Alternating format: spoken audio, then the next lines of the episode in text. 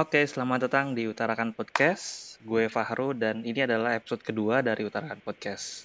Jadi pada episode kedua kali ini kita masuk ke segmen yang berbeda dari sebelumnya. Kalau episode pertama itu kita ada segmen meleduk atau melek edukasi. Nah, kali ini kita masuk ke segmen SOS.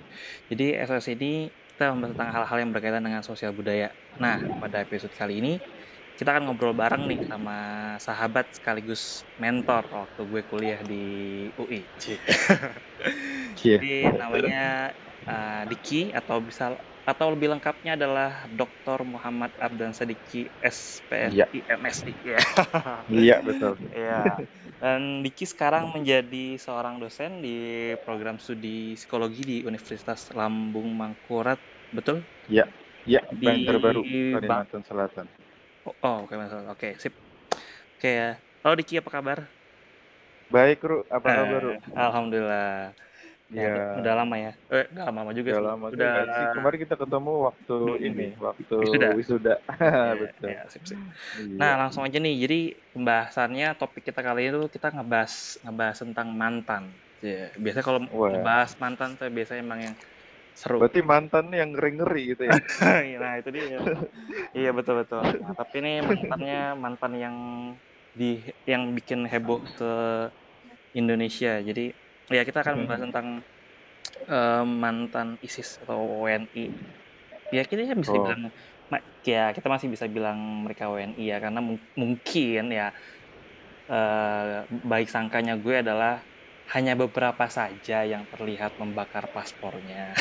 Iya. Ya, kita- Tapi Eh, gimana gimana Pak Tom? Presiden sudah ini loh, sudah meralat istilah yang dia gunakan sekarang. Oh istilahnya apa tuh? Jadi istilahnya sekarang dia Pak Jokowi bilangnya ISIS X WNI gitu ISIS. X-Men. Oke ya oke lah. Iya. Ya apa pun Jadi itu. kita ikutin aja kali ya. Oh boleh boleh boleh. ISIS X-Men. Oke ISIS. siap. Iya. Gitu. Langsung lah. Nah Iya. Ya. Gimana tuh? kita langsung mulai dari yang eh, berita terakhir ini kan eh, update terakhir ini kan adalah pemerintah akhirnya memutuskan eh, tidak memulangkan eh, ISIS XWNI ini akan tetapi dengan catatan eh, pengecualian terhadap wanita dan anak-anak yang itu Betul. pun perlu ada eh, klasifikasinya dalam klasifikasi di sini kan eh, seberapa dalam mereka terpapar dengan ideologi ra- eh, radikalisme seperti itu. Radikalisme. Nah, Betul. menurut lo apakah langkah ini udah tepat loh dari pemerintah? Iya, menurut gue sih udah paling tepat sih untuk sekarang ya. Soalnya Mhm. kita kan nggak bisa menutup mata ya. Hmm, Entah tahun ini, tahun sebelumnya, hmm. atau yang paling parah kan dalam beberapa tahun terakhir tuh yang di Surabaya tuh. Iya iya Yang betul. kemarin sempat bom bunuh diri keluarga. Iya. Itu kan juga salah satu contoh dari deportan ya. Itu ya deportan. Artinya orang yang nggak sampai masuk ke Suriah, Oke. tapi udah buru-buru dibalikin sama orang negara yang transitnya gitu, misalnya Turki gitu ya. Oh Dia iya. transit oke. Turki, terus Oke. dia buru-buru balik. Nah, kalau ini kan kalau mereka yang 689 kalau nggak salah ya, Iya iya iya. 649 orang, Iya sekitar. ini kan termasuk bukan deportan tapi kayak return. Jadi yang Iya, iya, iya. orang udah ke sana, udah ke Suriah langsung, Mm-mm. tapi dia pengen balik ke Indonesia gitu. Ya, ibaratnya, menurut- nah, ibaratnya udah menurut udah udah sih- perang ya, udah perang langsung. Iya, udah tahu dia udah. Nah, bicara itu juga kan Ha-ha. artinya di antara 689 orang ini, Hmm? beberapa di antaranya tentu aja ada yang sebagai fighter ya. Iya Benar kan? Ada yang pejuang gitu ya, ada yang iya iya. tentaranya lah gitu yang Iya yang iya. berperang lah. Tapi ada Hmm. juga di antaranya tentu yang non non fighter lah itu ya. Iya, Jadi ya kalau dia istilahnya sih di di istilah hukum sih namanya kombatan ya kalau yang ikut perang gitu. Iya ah, kombatan. ah. Betul. Tapi yang kayak anak-anak, kayak Mhm. perempuan Mm-mm. itu non kombatan Iya. gitu. Jadi menurut gue sih memang kalau memang kondisinya kalau kita lihat ya kita Indonesia 267 juta jiwa ya. Iya. Jadi kalau kita lihat kondisinya saat ini Hmm. di mana ya kita lihat aja politik dari tahun ke tahun agama terus dimainin juga Iya. gitu ya. Jadi Ah. ya alangkah baiknya sih.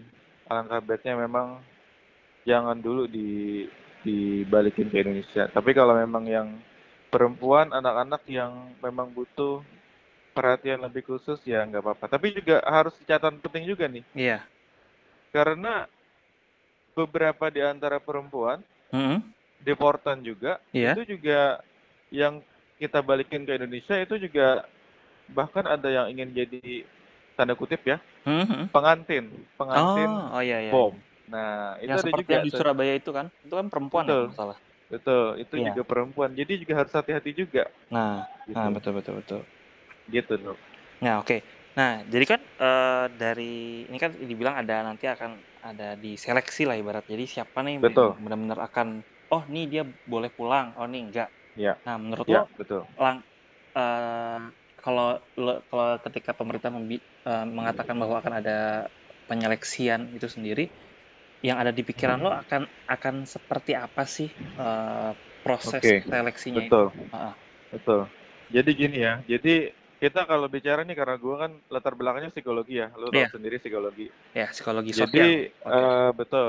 Gue juga pernah bantu juga gitu Hmm. merancang alat-alat. Kalau kita istilahnya ada alat ukur gitu ya, Iya, iya, iya. alat ukur psikologi. Oke. Nah, artinya orang-orang yang eh, balik ke Indonesia Mhm. yang tadi ISIS, Hmm, ex WNI ini, Iya. jadi memang harus dites dulu. Dites artinya kita harus ngukur seberapa parah sih radikalisme yang dia paham, yang maksudnya dia terpapar radikalisme gitu ya, Iya, iya. seberapa parah gitu. Hmm. Kan tingkatannya juga keparahannya macam-macam ya.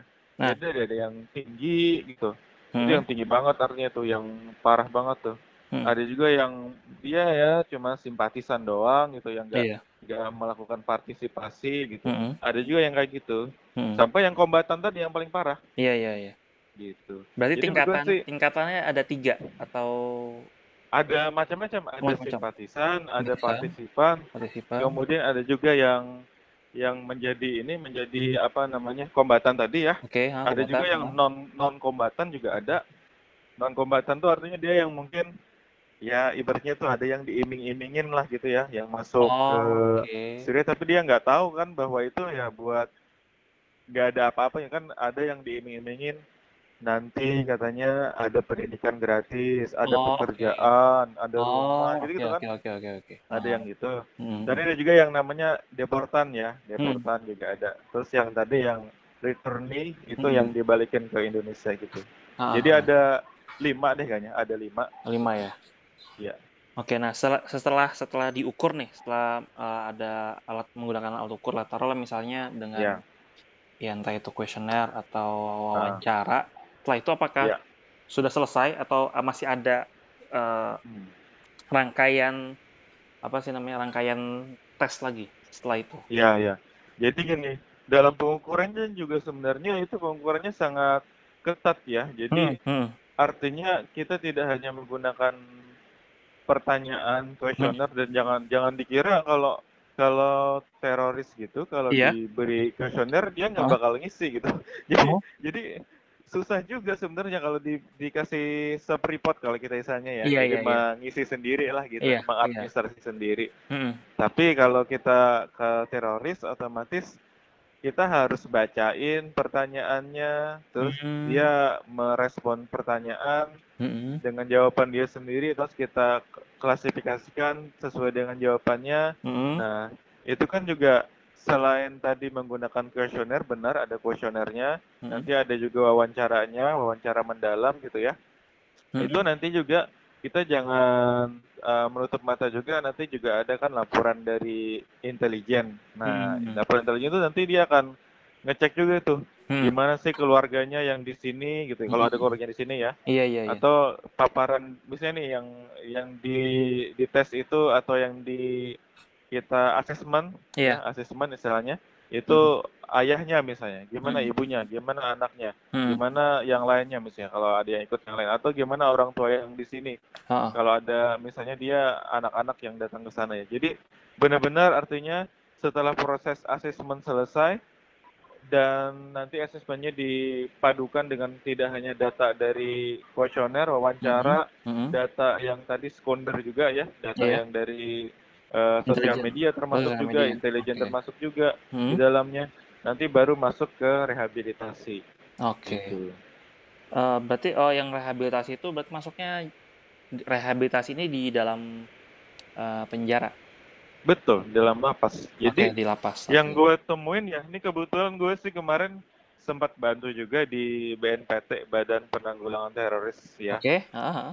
Nah, jadi gue di sana bantu sebagai fasilitator lah istilahnya. Jadi yang Ah. bantu eh, kayak kan biasanya kita di psikologi itu ngasih materi gitu, Ru. Jadi Iya, iya. ngasih materi ya kalau ibaratnya kita sekolah ya gitu ya.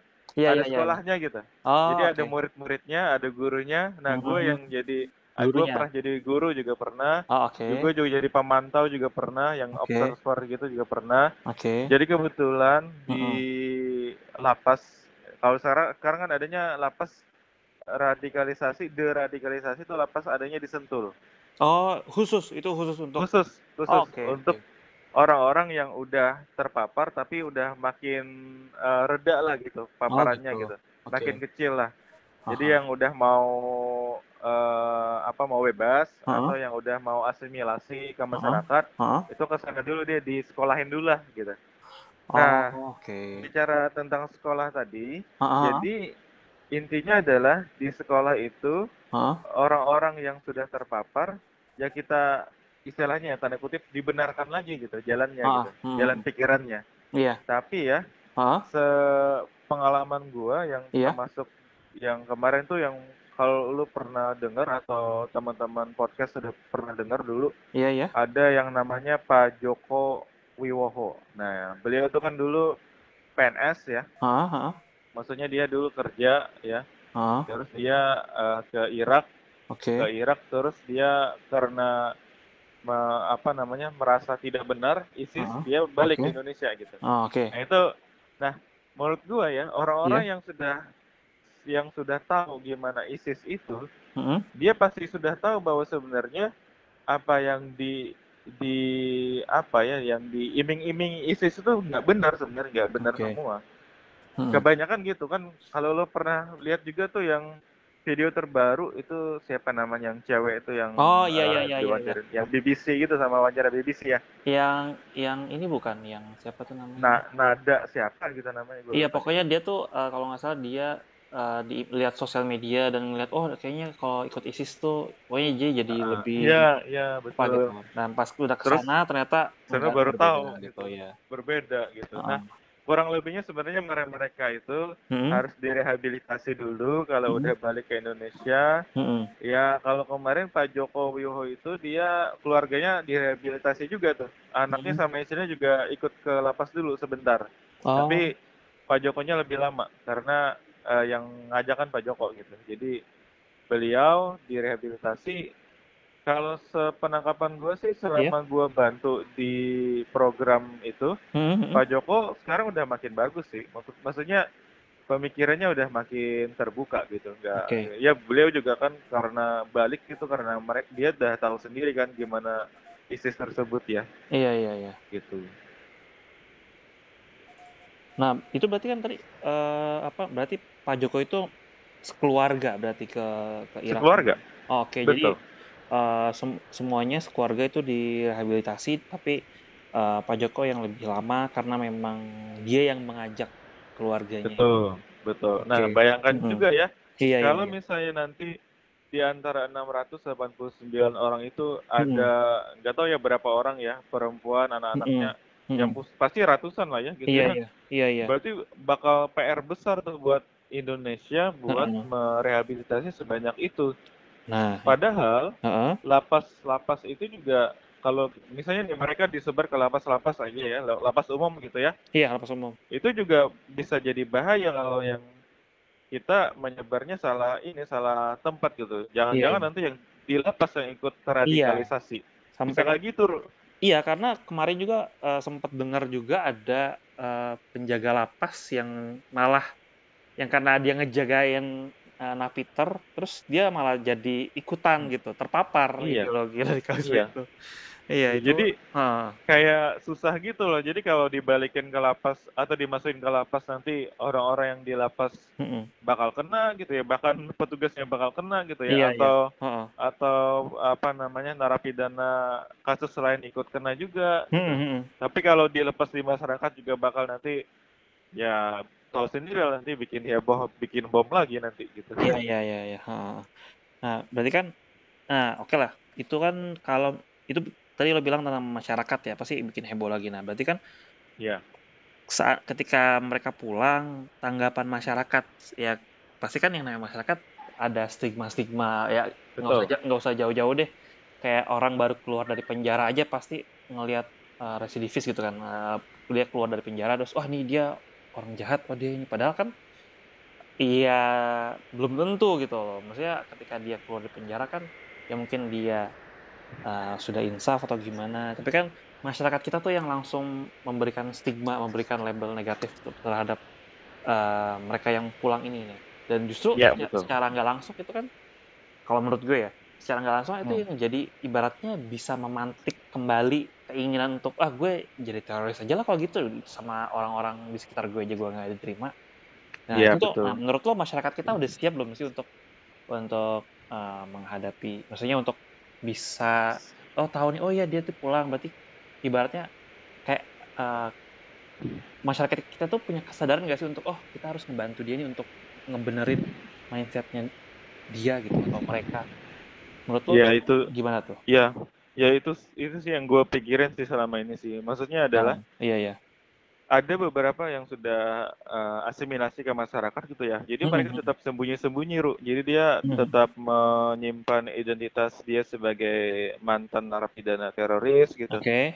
Jadi ya dia nggak terbuka gitu. Jadi ya ya tetap sih dia masih bisa ya di masyarakat kayak ikut sosial di masyarakat, ikut di masjid atau jualan. Mhm. Ada yang balik jadi supir gitu, Oh, ada yang oke buka warung, ya Oke. macam-macam lah kalau yang Heeh. udah ke masyarakat ya. Iya iya. Jadi mereka sebagian ya harus me- menutup profil dia lah gitu. Iya iya. Tapi ya menurut gue sih kita Heeh. tugas kita sebagai pendidik gitu ya kalau Iya. memang ada kesempatan ya kita harus Iya. bikin edukasi ke masyarakat gitu ya. Termasuk ini mungkin ya, Iya mulai iya. podcast ini ya. Nah, ya itu dia. Jadi jadi kita harus betul kita edukasi iya. masyarakat bahwa Mhm. sebenarnya ada loh orang-orang yang udah terpapar radikal tapi Iya. dia udah baik gitu. Iya Ya, iya. itu ada kayak gitu. Tapi Iya. kita harus juga tetap waspada Waspada pada betul. orang-orang eh, betul. Kita harus waspada juga karena Mhm. ini menyangkut kalau mereka kan kalau yang memang keras kombatan gitu ya, Iya. dia udah tahu tuh cara merakit bom, cara Iya.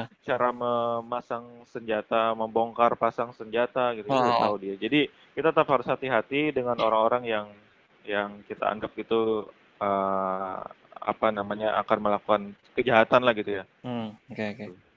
Nah, ya tadi kan lo ngomong tentang sembunyi-sembunyi tentang identitasnya. Nah, Betul. seandainya nih, kan kita nggak Mm-mm. tahu ya, pasti ya mungkin ini seandainya ada yang memang eh, beberapa dana mereka pulang sendiri, sembunyi-sembunyi dan ya tam- Hmm.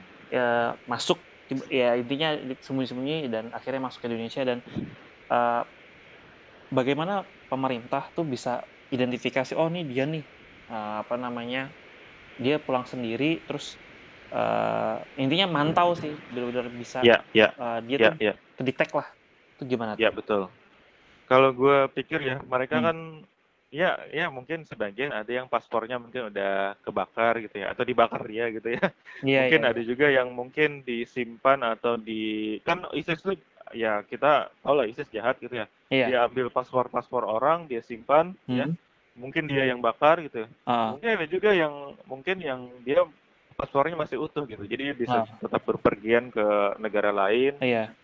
Mungkin dia pergi ke negara yang eh, bebas visa gitu ya. Hmm. Setelah bebas visa dia balik ke Indonesia atau dia ke negara tetangga kita terus dia balik ke Indonesia. Mungkin bisa begitu caranya ya. Ah, Kita nggak tahu cara itu. iya. Tapi yang pasti sih orang-orang yang eh, balik ke Indonesia Hmm. yang artinya entah itu deportan atau returnnya tadi Iya. itu pasti dipantau oleh oleh oleh apa pemerintah Iya. ya itu pasti dipantau Ru. jadi Hmm. yang gua tahu ya yang gua tahu Iya. setelah gua ikut di BNPT juga Hmm. jadi bahkan orang-orang yang sudah kita anggap sudah bebas dari radikal itu tetap Hmm. dipantau seumur Oke. hidup dia. Oh, seumur hidup. Gitu. Oke, Iya. oke, oke, oke, oke. Jadi itu sekeluarga dia tetap dipantau, tetap Oh iya. eh, pokoknya ada intel lah gitu yang mantau ya. Hmm. Jadi jangan ini ini gue juga kemarin ya waktu yang kasus Pak Wiranto ditusuk itu ya, Iya, iya, iya. gue agak rada-rada sebel juga tuh kayak Oh, kenapa tuh? ada orang tuh udah dipantau tiga bulan yang lalu ya, terus melakukan aksi, terus ada yang komen kan, yang Hmm. kenapa nggak ditangkap aja gitu, itu ya. Iya. Ada yang netizen gitu ya, ada kenapa iya. nggak ditangkap aja gitu, padahal tiga bulan udah dipantau gitu. Ah, Padahal kita kan punya undang-undang ya, ah.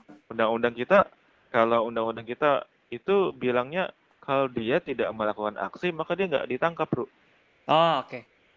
Ya, kayak gitu jadi iya. ya gimana kita cara nggak nggak bisa asal mereka bisa asal tangkap ya karena dia dia Iya. nggak melakukan apa-apa kalau dia Iya. melakukan sesuatu baru ditangkap iya betul. Dan itu Iya, kan iya. dilakukannya secara tiba-tiba juga kan? Iya iya iya.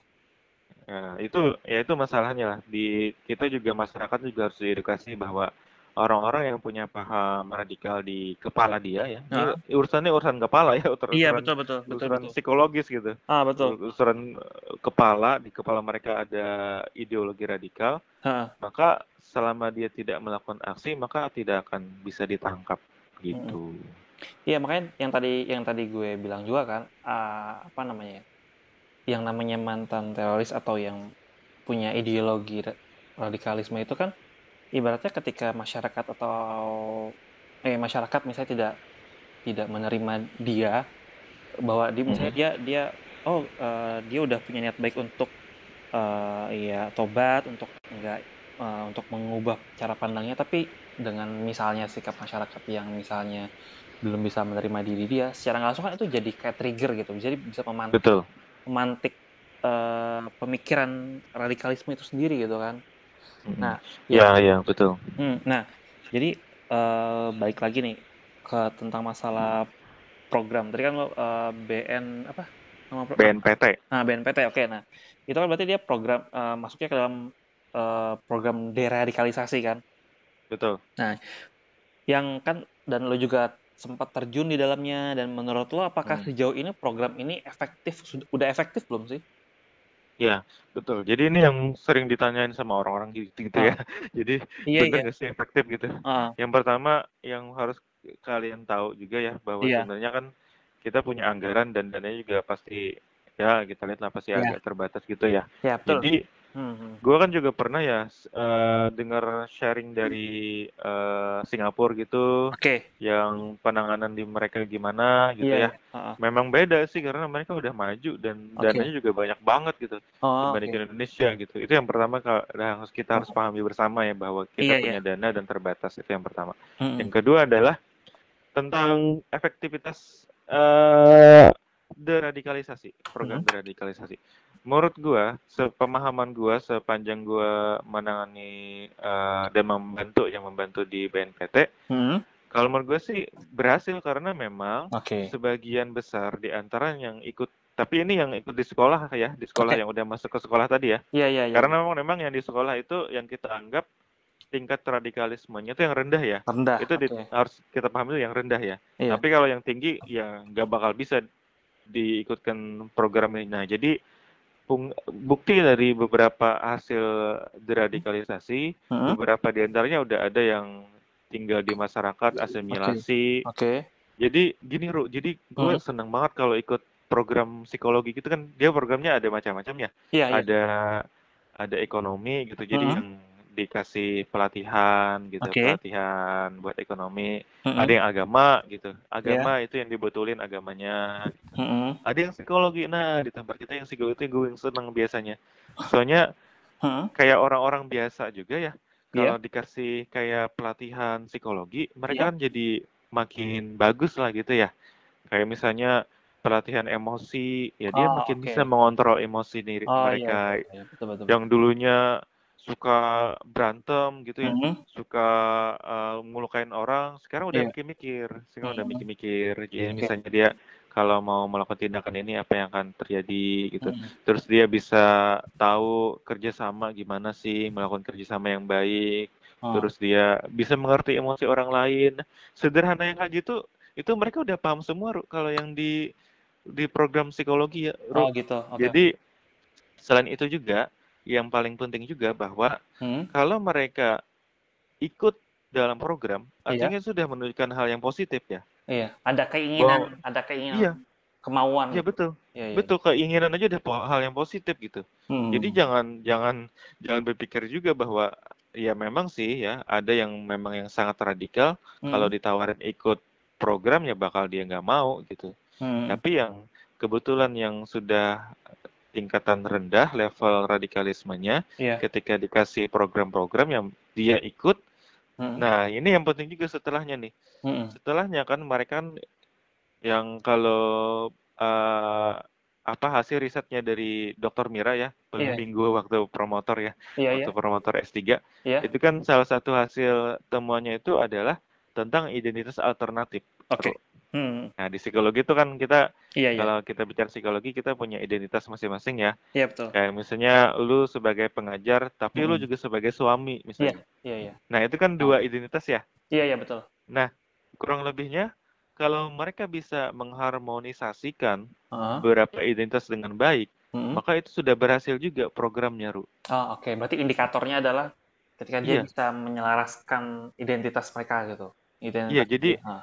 Ah, ya sederhananya misalnya ketika dia sudah ke masyarakat, hmm, dia bisa bertindak sebagai ayah yang baik, hmm, gitu ya. hmm, Dan dia juga bertindak sebagai orang yang misalnya jualan yang baik, misalnya hmm. penjual Iya, yang baik gitu iya. ya. Ah, Atau misalnya jadi apa namanya pelaku usaha lah gitu, mau iya. sebagai penjual, mau sebagai driver, mau Ah, sebagai apa pun gitu ya. iya. Dia bisa menselaraskan semua identitas itu dengan baik, maka itu udah berhasil programnya. Oke. Gitu. Jadi eh, secara umum eh, program deradikalisasi, deradikalisasi ini cukup efektif, namun ya Ya, kendalanya di anggaran ya. Karena betul. Kalau gue ya, pikir itu sih. ya karena kan memang memang melibatkan banyak, maksudnya banyak orang gitu kan. Iya, jangan dikira juga programnya cuma apa namanya dikasih counter misalnya wawasan kebangsaan doang, enggak juga. Jadi Iya, iya, macam-macam, Bro. iya, iya, Jadi di dalamnya macam-macam dan orang yang di yang berkecimpung di program itu ya ahli-ahli lah, ada yang dokter, ada yang profesor gitu ya, iya, iya. macam-macam gitu. Iya, berarti kan maksudnya eh, apa dan eh, apa ya ketersediaan SDM untuk bisa membantu di program itu pun juga terbatas kan Betul, secara betul, secara langsung gitu kan. Jadi memang betul, baik secara SDM dan anggaran juga itu ya kendalanya lah untuk saat ini. Berarti kan kalau kita betul. baik, kalau kita balik lagi ke, ke kebijakan yang awal kita obrolin bahwa yang nanti akan di yang akan pulang itu adalah yang dianggap eh, kedalaman id- eh, ideologinya itu masih yang rendah Rendah. aja atau Hmm. Eh, menengah ke bawah atau yang medium sampai yang rendah gitu. Atau gimana tuh? Iya. Kira-kira.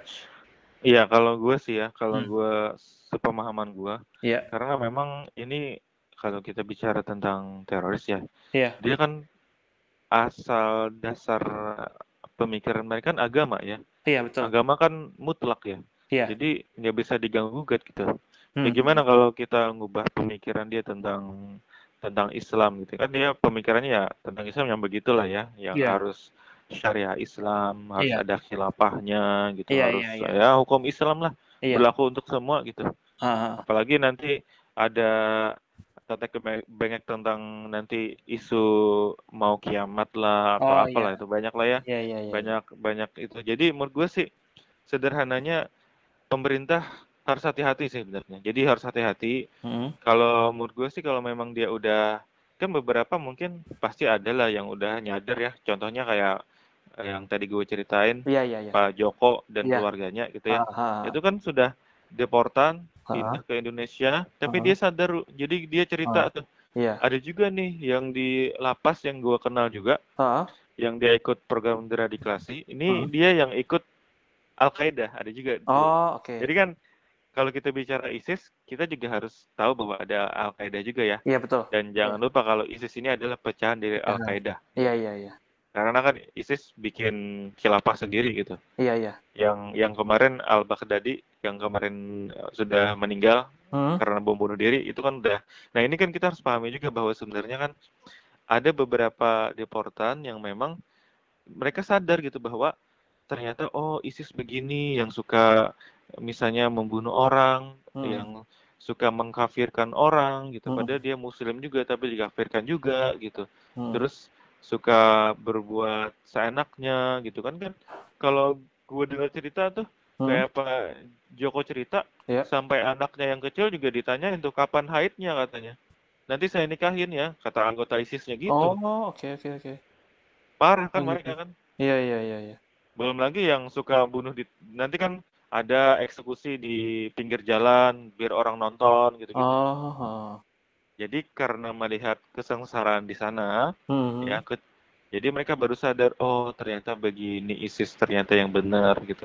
Iya. Jadi artinya salah semua yang dikerjakan ISIS. Artinya ada beberapa mungkin yang Hmm. ya memang eh, maksudnya sudah ada niat memang mau apa namanya mau berhenti dari ISIS lah gitu. Ada beberapa. Tapi kan siapa yang tahu di kepala orang ya Ru ya. Iya betul betul. Kita susah juga kan kalau dia kadang juga nanti entah me- waktu di asesmen nanti dia akan berbohong ya Heeh. atau apa kita kan Iya. nggak tahu ya isi Heeh. kepala orang ya kita tapi dengan kemajuan metodologi yang sangat bagus saat ini ya Iya. dengan kemajuan mungkin tidak hanya pengukuran Hmm. pengukuran psikologis pengukuran mental misalnya juga kita bisa lihat di sosial medianya Iya juga betul. kita bisa catatan-catatan yang lainnya Hmm. menurut gue sih akan semakin mudah bagi pemerintah untuk mengklasifikasikan mana sih yang paparan radikalismenya rendah, yang bisa mungkin kita bina, Hmm. yang kita bisa, ya ini kan juga harus berurusan tentang kemanusiaan juga ya Rul ya. Iya iya. Betul Kita juga betul kita harus pahami bahwa ya memang ada beberapa warga negara Indonesia yang mungkin dia memang masih cinta tanah air misalnya ya, ya Hmm. kita juga harus kita pengukuran tuh kecintaan dia tentang dengan tanah air bagaimana. Ya Iya. semuanya kalau menurut gue sih karena gue seorang saintis ya Iya. semuanya harus by pada eh, apa namanya ilmiah ya semua keputusan kalau bisa ya terukur Hmm. kemudian dapat dipertanggungjawabkan secara ilmiah itu Iya. yang paling bagus gitu Ah, ya berarti kan eh, gini, kalau yang kemarin-kemarin gitu kan saat isu ini panas, eh, jadi ya di kalau kita lihat netizen tuh kayaknya, oh tolak, menolak keras eh, dipulangkannya, eh, ya ISIS, ISIS X WNI eh, Iya. pulang ke Indonesia, pokoknya benar-benar menolak keras tuh. dan Mm. sampai pokoknya sampai ya di berbagai acara eh, TV pun acara diskusi pun membahas ini dan memang tidak semudah itu karena memang ini sangat kompleks gitu kan. Jadi betul. kita bisa melihat ini dari sisi eh, sisi HAM terus juga sisi Mm-mm. eh, hukum internasional terus juga dari apa namanya dari dari aspek-aspek lain gitu. Jadi tidak bisa tidak ibaratnya tidak tidak hitam dan putih gitu. Tapi ini tuh ada di area yang memang abu-abu gitu dan betul. Uh, uh, jadi tidak bisa kita pukul rata semuanya jahat atau misalnya juga semuanya juga bisa dimaafkan. Jadi ya Hmm. memang perlu yang tadi lo bilang juga apa perlu hati-hati, perlu memang uh, apa ya ya benar-benar klasifikasi ini perlu memang uh, secara teliti dan jangan sampai ibaratnya jangan sampai colongan lah karena efeknya akan berbahaya ke depannya. betul tapi ya Hmm? gue sih sangat setuju dengan perkataan presiden bahwa Hmm? ya kita harus kita harus menyelamatkan Hmm. 267 juta jiwa warga Iya, iya. negara Indonesia yang Betul, betul, sebenarnya betul. gitu. Iya betul. itu juga penting banget tuh. Iya betul. Karena ya ya nggak apa-apa lah kita harus ya bagaimana ya karena dia udah berusaha keluar dari Indonesia gitu ya. betul. Hmm, hmm. Ya yang membakar paspor, yang ya banyak hal yang mereka lakukan yang sudah mengingkari ingkari NKRI gitu ya. Jadi ya kita harus juga tidak menutup mata. Ya kita harus tetap terbuka juga bahwa oh ada yang begini, ada yang begitu gitu ya. Kita Hmm. Ya itu ya menurut gue sih kesiapan pemerintah juga sangat penting banget sih ya. Jadi seberapa siap sih pemerintah kalau Hmm. udah nanti menerima ratusan orang gitu. Soalnya kan sebelum-sebelumnya nggak nyampe ratusan kan kalau yang Iya. deportan gitu. Iya iya. Nggak nyampe ratusan jadi puluhan gitu. Hmm. Bahkan ada yang beberapa orang aja gitu. Hmm. Per tahun ya. Iya. Nah, bayangkan kalau nanti kalau emang ini udah bener mau dibalikin Hmm. 400 aja misalnya. Wah itu bakal penuh lapas, Ru. Oh, Gimana tuh? Nah, iya iya betul betul. Iya benar. Jadi harus dipikirin juga segala modal kita, apakah pemerintah siap, apakah nanti pihak lapasnya siap, apakah pihak yang terkait misalnya BNPT-nya siap, hmm. para ilmuwannya siap gitu. Hmm. Kalau udah siap, ya kita bolehlah mempertimbangkan. Tapi ya kita harus tetap juga mempertimbangkan ya suara dari rakyat juga itu juga penting sih ya. Ya mereka juga pasti. Tapi ya kita tadi catatan penting kita di antara uh, podcast ini adalah mm-hmm. fungsi kita podcastnya edukasi ya itu yang penting yeah. sih. Yeah, betul. Jadi masyarakat tahu mm. bahwa sebenarnya ada loh mm. uh, para radikalisme itu yang sebenarnya yang levelnya rendah, yang cuma mm. simpatisan gitu. Yeah. Okay. Yang kalau kita yang kalau kita kasih apa namanya arahan mm. atau pembinaan itu mm. dia akan menjadi orang yang baik gitu. Mm. Gitu. Oke. Okay. Nah, terus uh, berikutnya nih, menurut hmm. lo gimana sih cara mengubah perspektif masyarakat terhadap uh, ex teroris ini? Jadi kan ya yang sudah kita tahu kan uh, masyarakat kita masih apa ya?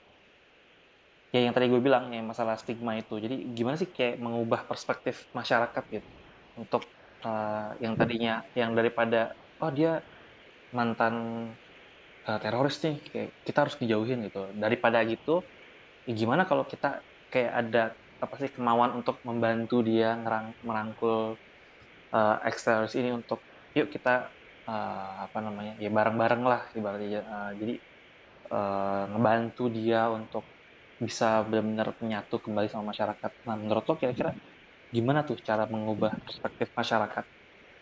Ya, ya, ya benar. Ah. Ya sebenarnya sih kita gimana ya Indonesia ini kan karena negara Muslim terbesar dunia ya. Iya. Jadi dan lagi pula bagaimanapun stigma teroris ya hmm. ya kalau di Indonesia ya itu pasti Islam sih ya kalau yeah. di di apa di Indonesia kalau negara lain ya macam-macam sih ya ada yang yeah. juga non Muslim gitu ada yang oh. uh, Buddha ada yang Hindu yang macam-macam lah gitu ya yeah. ya sebenarnya sih kalau gue sih karena kita udah sering kali ya hmm. karena hampir tiap tahun tuh pasti ada kasus teroris gitu ya hmm. Hmm terus ketakutan masyarakat juga semakin besar gara-gara politik gitu ya iya, hawa iya. panas politik itu masih merasa gitu di dada masing-masing orang gitu ya ada yang oh. merasa benci dengan kelompok lain kebencian intoleransi makin hmm. makin tinggi gitu orang-orang pada hati-hati gitu hmm.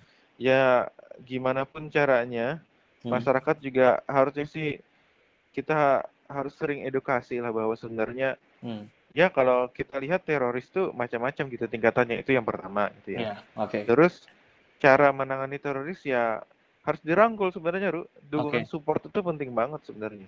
Hmm. Jadi dukungan su atau support dari keluarga penting ya, keluarga hmm. itu paling okay. penting. Kemudian juga masyarakat juga harus harus membantu juga gitu bahwa hmm. kita harus bantu juga orang-orang yang sudah ibaratnya insaf lah tanda petik ya, yeah, insaf yeah. gitu. Oke. Okay ya itu kita harus bantu lah gitu. Mereka uh. mereka juga manusia gitu berhak hidup juga ya. Yeah. kita juga harus melindungi mereka sebagai warga negara Indonesia yang yang ya ya kayak penjahat lah gitu ya. Hmm. pernah salah jalan gitu. Iya. Itu ada sederhananya pernah nakal gitu ya. Iya betul betul. Kalau dia udah baik kenapa nggak kita maafin gitu? Tapi ya kita harus hati-hati juga bahwa semuanya hmm bahwa ada pengukuran psikologi, ada ada pertimbangan-pertimbangan khusus, hmm. dan kita juga jangan lupa bahwa para intelijen mau hmm. TNI mau Polri itu pasti akan terus mengawasi orang-orang radikalisme yeah. di Indonesia ya, hmm. pun caranya. Jadi makanya tuh kalau lu tahu ya, yeah. itu pasti cepat tuh ketangkap kalau misalnya nih satu orang ketangkap nanti di atas hasilnya cepat ketangkapnya. Yeah, karena orang udah udah iya udah dipetak ya, udah dewasin udah dipetain semua gitu ah, jadi iya. menurut gue sih masyarakat jangan khawatir lah gitu pemerintah sekarang udah semakin ya. bagus kok menangani teroris gitu oke okay, oke okay. nah um, pertanyaan berikutnya nih jadi menurut lo nih hmm. yang jadi bibit-bibit radikalisme itu apa sih karena kan kayak yeah. tiap tahun tuh ada terus teroris ada terus jadi bibit radikalisme itu apa sih jadi supaya uh, kalau tadi kan kita uh, apa ya langkah lebih ke bagaimana caranya me mencari iya. solusi yeah. ya solusi tentang masalah pemulangan uh, ISIS X WNI ini tapi kan uh, yang ya orang sering bilang kan uh, mencegah itu lebih baik daripada mengobati lah dan itu juga Betul. Kita, tindakan preventif dari uh, ya dari semua pihak baik itu pemerintah maupun masyarakat gimana sih kan pasti kita harus tahu juga dong uh, ini asal muasalnya teroris itu dari apa sih atau ya makanya tadi gue gue tanya uh, bibit-bibit radikalisme ini apa sih sebenarnya uh, dari dari mana gitu ya ya ya yang paling sederhana sebenarnya ketidakadilan itu satu ya oke okay.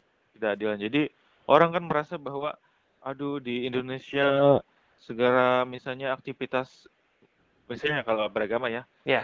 Aktivitas beragama saya diganggu misalnya. Hmm. Terus saya seperti di nomor dua kan gitu ya. Ah. Tidak dianggap pemerintah dan sebagainya ya. Ah. Nanti kalau udah lama-lama merasa merasa terus tidak adilan, tidak ada yang dirasakan, terus dia merasa terancam bahwa aduh posisi saya terancam nih nggak nggak bisa nih kayaknya nih terus terusan di Indonesia nih harus harus mengubah lah gitu ya. Iya. Atau misalnya dia tidak puas dengan demokrasi gitu ya hmm. bahwa aduh demokrasi kok makin banyak korupsi makin banyak yeah. ini itu ya nah. itu nanti lama-lama kalau orang terus merasa tidak puas hmm. nanti kemudian dia merasa banyak ketidakadilan ketimpangan gitu ya hmm. terus dia merasa semakin adanya ancaman ya hmm. ancaman dari mana pun kalau sekarang ya kalau sekarang teroris sih dia kalau menyerang sih nyerang siapa aja ya. Iya. Tapi kalau secara khusus ta, ska, pada akhir-akhir sekarang yang diserang itu kan aparat ya atau aparat atau iya, iya, betul. pemerintah lah gitu pemerintah iya, ya. Betul. Kalau dulu kan parah ya kalau yang bom Bali itu iya. semua orang tuh. Semua orang. Ya, Bahkan ya, kalau kalau khususnya kalau dulu warga negara asing ya. Kalau nah. sekarang sih aparat atau pemerintah yang jadi sasarannya. Jadi hmm. kalau menurut gua ya iya. bibit-bibit itu ya ketidakadilan kemudian nanti muncul adanya ancaman-ancaman merasa terancam. Hmm. Nah, kemudian nanti kalau dia sempat nanti sudah terjaring oleh kelompok, nah itu yang akan oh. masuk tuh. Oke okay, oke okay, oke. Okay. Nah jadi ada juga Ru yang dia hmm. dia itu mungkin ya dia sudah macam-macam lah ya uh, dapat pengetahuan, tapi ini pengetahuannya dapatnya dari internet Ru. Oh oke. Okay. Nah itu juga bahaya tuh. Hmm. Jadi dia dapat pemahaman dia tentang Islam gitu ya. Iya iya iya. Yang pemahamannya yang kita anggap keliru dari kebanyakan orang gitu ya. Hmm. Nah dia itu pemahamannya dari internet, terus dia pelajari, hmm. ya, nanti dia, nah yang kayak kasus yang gue ceritain tadi ada deportan cewek gitu ya. Iya, iya. Dia usianya muda. Gue kemarin tuh waktu di Mako Brimob juga sempat ketemu dia, tapi nggak sempat bicara sih ya. Kalau gue wawancara oh. yang sama yang lain gitu. Oke okay, oke. Okay. Jadi yang kayak salah satu deportan ini hmm? dia cewek hmm? dia itu asal muasalnya dari Facebook ru ah iya iya ya dia ah. kan ikut kayak pengajian ya di Facebook ya ah. nanti dia dapat terus kayak kayak apa namanya informasi-informasi gitu ya hmm, hmm, hmm. informasi tentang ISIS lah tentang iya, iya. Islam tentang iya. misalnya kesengsaraan Islam dan sebagainya iya, nah, iya. Ah. kebetulan dia itu dikawinin sama anggota ISIS oh dikawinin. Oke. Okay. Nah, yang gua mau ceritain bahwa sebenarnya orang orang-orang yang ada bibit-bibit radikal, uh. ketika dia sudah nanti terjaring oleh kelompok, entah uh. itu kelompok sosialnya, bahkan kelompok dari keluarganya sendiri yang kebetulan ISIS, nah itu yang nanti akan membuat dia bisa menjadi yang nantinya nanti ngebom, ya, uh, iya. nanti mungkin menyerang menyerang polisi di Polres misalnya, nah, itu gitu-gitu uh. tuh. Jadi bibitnya itu ya asalnya ya sederhananya di uh, dari apa ketidakadilan. Nah, itu juga termasuk riset gua. Mm-hmm. Itu juga salah satu masalah itu atau faktor yang menyebabkan yeah. orang jadi menjadi teroris yang mm-hmm. mendukung ya kekerasan gitu ya, kekerasan yeah. berideologi ya. Itu mm-hmm. salah satunya ketidakadilan. Dan ada faktor lain. Kita Apa jangan menutup mata juga ada banyak faktor lain. Iya, iya. Kayak misalnya identitas misalnya kalau dia sebagai anggota kelompok hmm. atau organisasi itu makin kuat gitu. Oke. Okay. Nah, macam-macam lah faktornya itu nggak bisa ceritain banyak hal tapi kalau sederhananya huh? kalau kita lihat di masyarakat sekarang kayak huh? intoleransi juga masuk okay.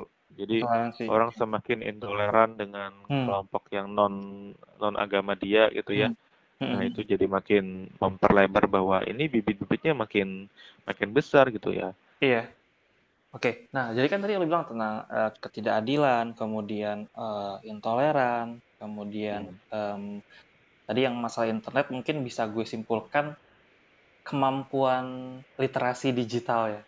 Ya nggak sih? Iya betul. Karena Betul uh, betul. Betul. literasi digital ini memang ya concern semua lah, termasuk uh, Iya. apalagi di dunia pendidikan. Jadi kan Iya. uh, apa namanya? Ya, seperti kita tahu kan yang namanya sosial media itu kan menggunakan logaritma. Jadi ketika kita memang Ya. uh, mengklik apa misalnya yang kita suka, nanti ya akan itu akan muncul maksudnya uh, yang muncul yang sejenis dengan yang kita biasa nonton. Makanya kan ya kalau kalau kesimpulan gue sih um, kenapa kenapa adanya apa sih uh, intoleran orang-orang lebih Hmm. fokusnya kepada kalau istilah psikologinya uh, in group ya maksudnya yang lebih ke Iya. kelompoknya Iya. dia sendiri Iya, ya iya. karena memang sos, uh, karena pengaruh logaritma sosial media lah kalau gitu. karena kan mereka akan mem- Iya. mengelompokkan ya dia informasinya akan ya yang berkaitan dengan itu dan ya apa namanya tidak dari sudut pandang yang berbeda gitu tidak tidak Betul. melihat dari sisi yang berbeda nah itu kan Iya. Mm-mm. mm. gimana tuh gimana Jadi gue sih mikirnya juga kan ini propaganda ya. Iya. Propaganda ISIS itu kan macam-macam ya. ah Jadi ya bisa disebut juga kayak macam hoax itu juga ya mungkin itu bibit-bibit juga tuh kalau kita makin percaya hoax gitu. ya Nanti kita bentar-bentar nggak cross check Mm-mm. percaya terus gitu. Lama-lama nanti enak tuh di propaganda sama ISIS tuh kalau kayak gitu terus. Nah, itu Iya. juga memang literasi sih penting banget sih. Menurut gue sih kita harus kalau kalau teman-teman podcast nih dapat Iya. berita misalnya berita tentang apa pun ya, Mm-mm. itu harus hati-hati tuh. Itu nanti dicek cross check apakah ini benar sih, benar gak sih ceritanya gitu, Nah. faktanya benar gak sih? ya betul Dan harus hati-hati juga Ru sama jari Ru. itu Oke. penting banget jari ini. betul betul kadang-kadang kita- bahaya ya Iya, dengar kayak dikit ada apa tentang agamanya gitu ya. Ah, Terus nanti cepet banget di-share tuh. Nah, langsung di-share Nah, ke keluarga gitu. betul betul betul Nanti betul. keluarga nge-share ke tempat yang lain dan seterusnya. Nah, Nah. itu yang juga bahaya banget sih. Dan jangan lupa kalau untuk para teroris juga itu memanfaatkan sosial media, entah nanti di Facebook, Ah, kalau yang lebih tertutup kayak di Telegram dia juga oke ada kelompok-kelompok tertentu gitu. Oh, oke oke oke. Nah, terus juga eh, kemarin kak, kemarin sempat heboh tuh masalah hmm, apa namanya pengurus BEM di salah satu kampus negeri di Jakarta yang ngeblur eh, ngeblur eh, apa? Ya akhwatnya lah kalau kata mereka. Jadi mau di blur, terus kalau ka- kalau nggak di blur itu ah, pakai apa namanya? Pakai animasi lah. Jadi jadi Hmm. ah, itu kan maksud gue eh, apa ya? Ya pemahaman Islamnya itu loh. Em, menurut gue kalau gue gue ngerasa eh, kok se se apa itu? ya, Sekaku ini pemahaman Islam Oh ya, betul. kalian Ya, gitu juga dan kalau gue pribadi sih ngerasa ini tuh secara nggak langsung bisa jadi bibit radikalisme nggak sih? Nggak men- menurut lo itu, Iya, itu iya, jadi iya. bibit radikalisme nggak sih? Dengan kayak Ya bener kan itu dogma ya. Jadi dogma itu Ah. maksudnya dogmatis itu kan kita berpikir kaku ya. Kita nggak bisa memilah-milah lagi bahwa ya tadi kayak kacamata kuda aja. Jadi ya Iya. satu aja gitu, nggak ada yang. Jadi hitam putih abu-abunya nggak ada gitu. Mm-mm. Kayak lu cerita tadi kan. Jadi itu juga akan jadi bibit sih. Ah. Jadi maksud gue sih adalah ya kita jangan kebablasan lah gitu. Jadi kita tetap kan kalau kita beragama itu hal yang privat ya. Iya betul. Jadi betul. itu tidak mengatur hal yang publik. Ada sih beberapa undang-undang kita sudah yang mengatur ada agama sebagian di undang-undang kita ya ada. Hmm. Maksudnya uh, kita mengambil hukum dari agama terus diasimil diakulturasikan ke undang-undang kita ada. Tapi Iya. kita harus paham juga jangan kebablasan gitu bahwa kita Ah. hidup beragama tapi Mm-mm. ada juga loh agama lain gitu. Mm-mm. Iya kan? Kan betul, ada agama betul, lain, nggak cuma Islam doang gitu di Indonesia, ada juga agama yang lain. Kita harus pahami juga bahwa Hmm. mereka juga berhak hidup karena mereka kan juga warga negara Indonesia. Jadi menurut gue sih kalau bicara tadi ada uh, BEM Iya. yang memblur Ah, ah. wajah ahwatnya ya perempuan-perempuan gitu ya, ah. ya jangan kebablasan lah gitu. Jadi kita tetap memperhatikan juga bahwa ya kita kan di negara Indonesia ya Ah. banyak banyak suku, banyak agama ya Mm-mm. banyak budaya ya gitu yang kita kita harus pahami bahwa kita diversitas ya. Nah, ya maksud gue ini kan udah udah eh, ranah universitas ya dalam artian kan Iya, ah, harusnya eh, ya pihak universitas terkait pun perlu me- apa ya, ya mengedukasi hal, hal ini. Maksudnya jangan sampai ini tuh jadi kebablasan dan juga betul jadi warning juga untuk untuk kampus-kampus lain untuk ya dicek nih mahasiswanya kayak gimana Hmm. gitu loh Eh, harus dipastikan karena kan eh, apa namanya kita nggak nggak apa ya eh, nggak ada yang tahu gitu kan misalkan ada ada organisasi ini terus ya da- dengan kedok kajian kajian kajian ya Hmm, hmm, di dalamnya mungkin bahasnya apa gitu kan. Jadi perlu betul. perlu apa ya bukannya suuzon tapi ya di dicek lah ya mungkin di dipantau. Ya. Ah. ya gue setuju sih tapi ya gini Rul ya. Ah, masyarakat kita tuh kan rada vokal banget ya. Ah, jadi nanti sedikit-sedikit kalau kayak misalnya dulu kan pernah tuh kayak ustadz-ustadz dikontrol tuh. Oh iya. Misalnya ada ustadz yang bersertifikasi MUI Ah. lah gitu ya. Iya. Ada yang yang direkomendasikan MUI gitu ada yang Iya. enggak gitu ya. Ya gitu aja udah kisruh banget gitu. Sih.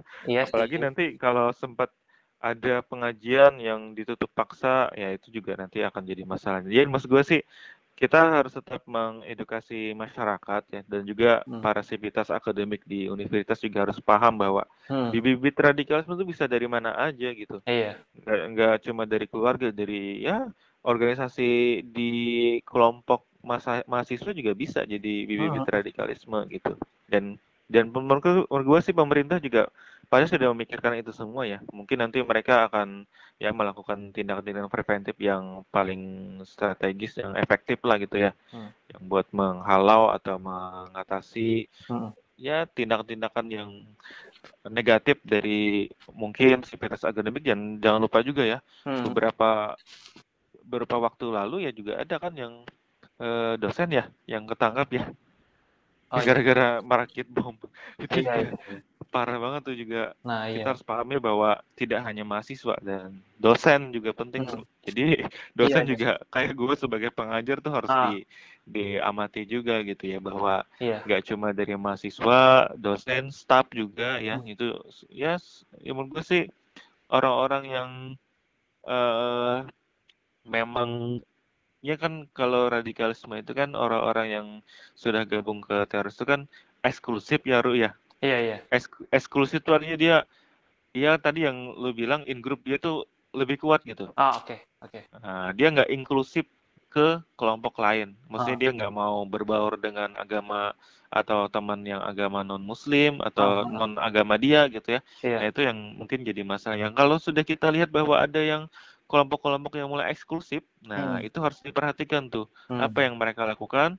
Harusnya sih ya universitas sih harus bertindak tegas ya perguruan tinggi ya gitu. kalau ada Iya. kelompok-kelompok eh, organisasi yang mulai eksklusif Hmm. yang ada berbau-bau sedikit mungkin menjurus ke ideologi tertentu ya itu harus hati-hati Iya. lah gitu ya kalau gue sih ada ada pengalaman pengalaman Hmm. pribadi sih dulu waktu zaman zamannya S1 jadi memang Hmm.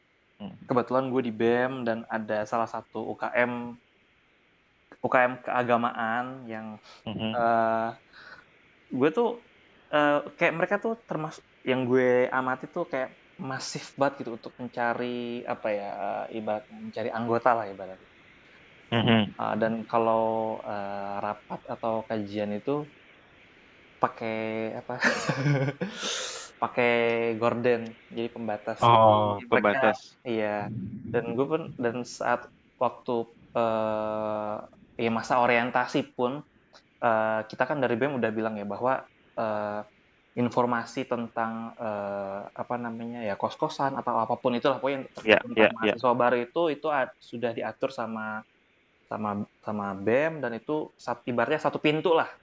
Tapi Mhm. mereka eh, dengan nakalnya, jadi mereka kayak eh di sini dikit aja ini bisa kok dan akhirnya waktu itu kan posisinya eh, gue eh, waktu orientasi itu sebagai kayak dewan pengawas gitu ya. Jadi gue mantau eh, apa namanya ya kegiatan masa selama masa orientasi ini ada ada apa nih gitu dan akhirnya eh, tahu eh, kita tahu ada itu dan akhirnya langsung kita proses ke Hmm. ke eh, ke pembantu rektor lah kayak waktu itu kita kita Mhm. bahas dan akhirnya sempat eh, setelah itu sempat eh, nggak ada dan waktu itu eh, beberapa hari kemudian sempat ada lagi deh pokoknya kayak Hmm. susah dan ya, secara langsung kan yang tadi lo Iya, bilang kan, iya. ketika ada eksklusivitas maksud gue mereka tuh kayak ngerasa wah gue eksklusif nih gue ngerasa yang pokoknya nah gue powerful dan dia Betul. mau seenaknya dan gue ngeliat apaan sih?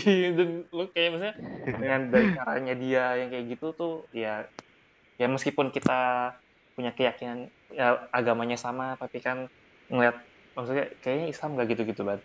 Saya gue tuh yang Iya, iya. ah gitu loh. Gue juga kayak agak-agak khawatir dengan kelompok-kelompok ini. Dan kelompok ini pun setahu gue kayaknya hampir di semua kampus ada ya hampir di semua kampus ya. Iya, yang iya. gue lihat ada gitu. Jadi eh ya mungkin pemerintah perlu memantau organisasi ini Iya pasti dipantau bro kalau gitu.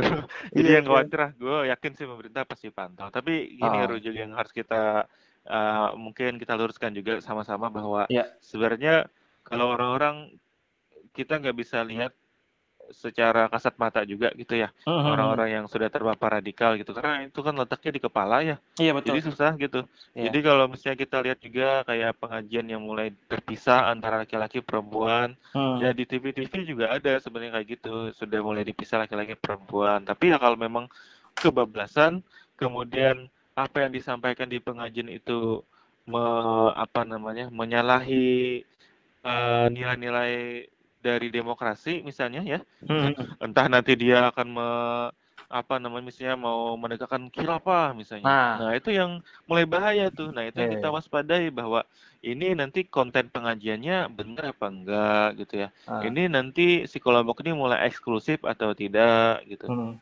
Terus nanti apakah ada kegiatan-kegiatan yang mencurigakan? Nah, Hmm. itu menurut gue sih universitas ya harus tetap harus memantau juga lah. Karena kan juga pemerintah ya ya mana bisa juga Intel harus ke sana terus ya. Iya, Pemerintah betul. apa universitas juga atau perguruan tinggi juga harus benar-benar me- memperhatikan hal-hal yang begi- begini ya. Jadi Hmm. memang mungkin ada bibit kecilnya, Iya. tapi kita tetap harus tahu juga bahwa yang namanya radikalisme itu adanya di kepala, di Hmm. kepala manusia gitu ya. Hmm. Jadi betul. kita harus tetap nilai juga gitu, nggak bisa dilihat kasat mata. Apalagi yang misalnya ada juga tuh ya yang yang dulu pernah membuat statement Hmm. eh, public figure yang kayak misalnya eh, celana cingkrang atau Ya. bercadar gitu. Nah itu juga sebenarnya menurut gue sih nggak nggak nggak yang nggak gitu juga gitu ya orang-orang yang Ah. celana cingkrang, orang yang bercadar Ah. juga ada kok yang baik- baik-baik gitu Iya ya. iya. Ah, ah. Tapi kita kita tetap harus tahu bahwa sebenarnya yang namanya radikalisme tadi ada tingkatan-tingkatannya, kemudian Hmm. juga yang namanya radikalisme itu ada di kepala orang gitu, di Iya. pemahaman dia gitu. Jadi kita nggak bisa lihat juga dari kasat mata gitu. Hmm. Ya berarti kayak ibaratnya mungkin kita kalau sekilas kita oh nih kayaknya dia eh, ada potensi nih tapi kayak kita nggak cuma sekedar asumsi tapi kayak mungkin kita mungkin kayak ngobrol dulu kali ya kayak kita Betul. terus ngobrol Nah. dulu dari ngobrol Iya, itu mungkin betul. kayak ketahuan ya kayak Betul. Kita kita diskusi Nah. aja gitu. Kita Ah. diskusi pemikirannya gimana gitu ya. Kita Hmm. kita tanya aja, eh Mm-mm. menurut kamu gimana sih eh, orang-orang yang pada mendukung khilafah tuh? Ya kita bicara aja gitu ya. Iya, Apa iya. namanya? Apa kayak santai gitu diskusi Iya, gitu. iya, iya. Kita kita dengar terus kita kita kita pahami gitu ya apa sih pemikiran dia. Ya kalau memang agak-agak mencurigakan, Hmm. kita berhak untuk melaporkan kalau misalnya dia melakukan aktivitas Oh, yang kalau melakukan benar-benar ya. membahayakan. Betul. Maksudnya kayak Tapi so- ah, Tapi selama dia cuma pemikiran ya kita apa polisi atau brimob atau apa densus juga nggak bisa bisa menjemput gitu. iya iya. iya. Karena kan dia cuma baru pemikiran gitu, nggak bisa juga kalau dia tidak melakukan aktivitas yang mencurigakan gitu. Oh, ya berarti kayak misalnya ah, kalau terindikasi dia melakukan, misalnya selama beberapa hari ini ada dia melakukan ke aktivitas yang mencurigakan itu ya mungkin Mm-mm. baru di- dipantau lebih lanjut ya. Betul. Kan beberapa yang tertangkap Hmm. ada yang melakukan kayak gini, Bro. Melakukan kayak pelatihan militer tapi di hutan gitu. Oh oke. Ada yang kayak gitu jadi ya harus diwaspadai juga pada pada mahasiswa yang misalnya ya rada-rada tadi eksklusif ya Aha. kemudian dia eh, punya pemikiran yang agak-agak ke khilafah khilafahan Mhm. terus melakukan kegiatan di misalnya di gunung naik gunung iya. terus dia kita kan nggak tahu dia melakukan apa gitu Iya betul. Nah, kalau kita sempat mungkin diskusi sama dia Hmm. dia pernah melakukan apa aja gitu ya gitu Hmm. kita bisa harus waspadai juga gitu Iya. Berarti eh, intinya ya ini sih kalau misalnya gue simpulkan em, jangan langsung melabel tapi kayak eh, kita ya apa ya ya ngobrol dulu kali ya misalnya kita deketin Betul. dulu eh, cari tahu lebih lebih dalam dulu kali ya ngobrol inti eh at least ngobrol deh kayak misalnya kayak bertukar pikiran dulu dari dari situ kan baru Betul. kelihatan ya karena kan kalau kalau cuma sekedar asumsi kan iya Iya, maksudnya bisa benar bisa salah tapi kan itu eh, kalau misalnya salah kan juga eh, kasihan gitu orang yang kita kita Betul. tuduh atau kita anggap sebagai punya paham radikalisme betul dan ngobrol pun belum tentu benar juga gitu. oh Kan juga ada alat ukur juga kan untuk Oh, iya, iya, iya, iya. gitu. Jangan lupa juga ada alat ukurnya gitu. Jadi ya kita kalau ngobrol sih istilahnya mungkin kalau kita di eh, ilmuwan ya wawancara lah gitu ya. iya iya iya wawancara mendalam gitu, tapi ter, tersistematik gitu. ya Iya, iya, sederhananya begitu, tapi kita harus tidak bisa juga membuat kesimpulan secara Hmm. melalui ngobrol, melalui kasat mata. Kalau bisa, kalau lebih baiknya ya serahkan menggunakan alat ukur misalnya ya. Hmm. Itu juga lebih bagus. Tapi selama dia mau sih ya mengikuti atau mencoba iya iya alat ukurnya itu menjawab alat ukur selama eh, orang-orang yang radikal aja malas gitu ngisinya.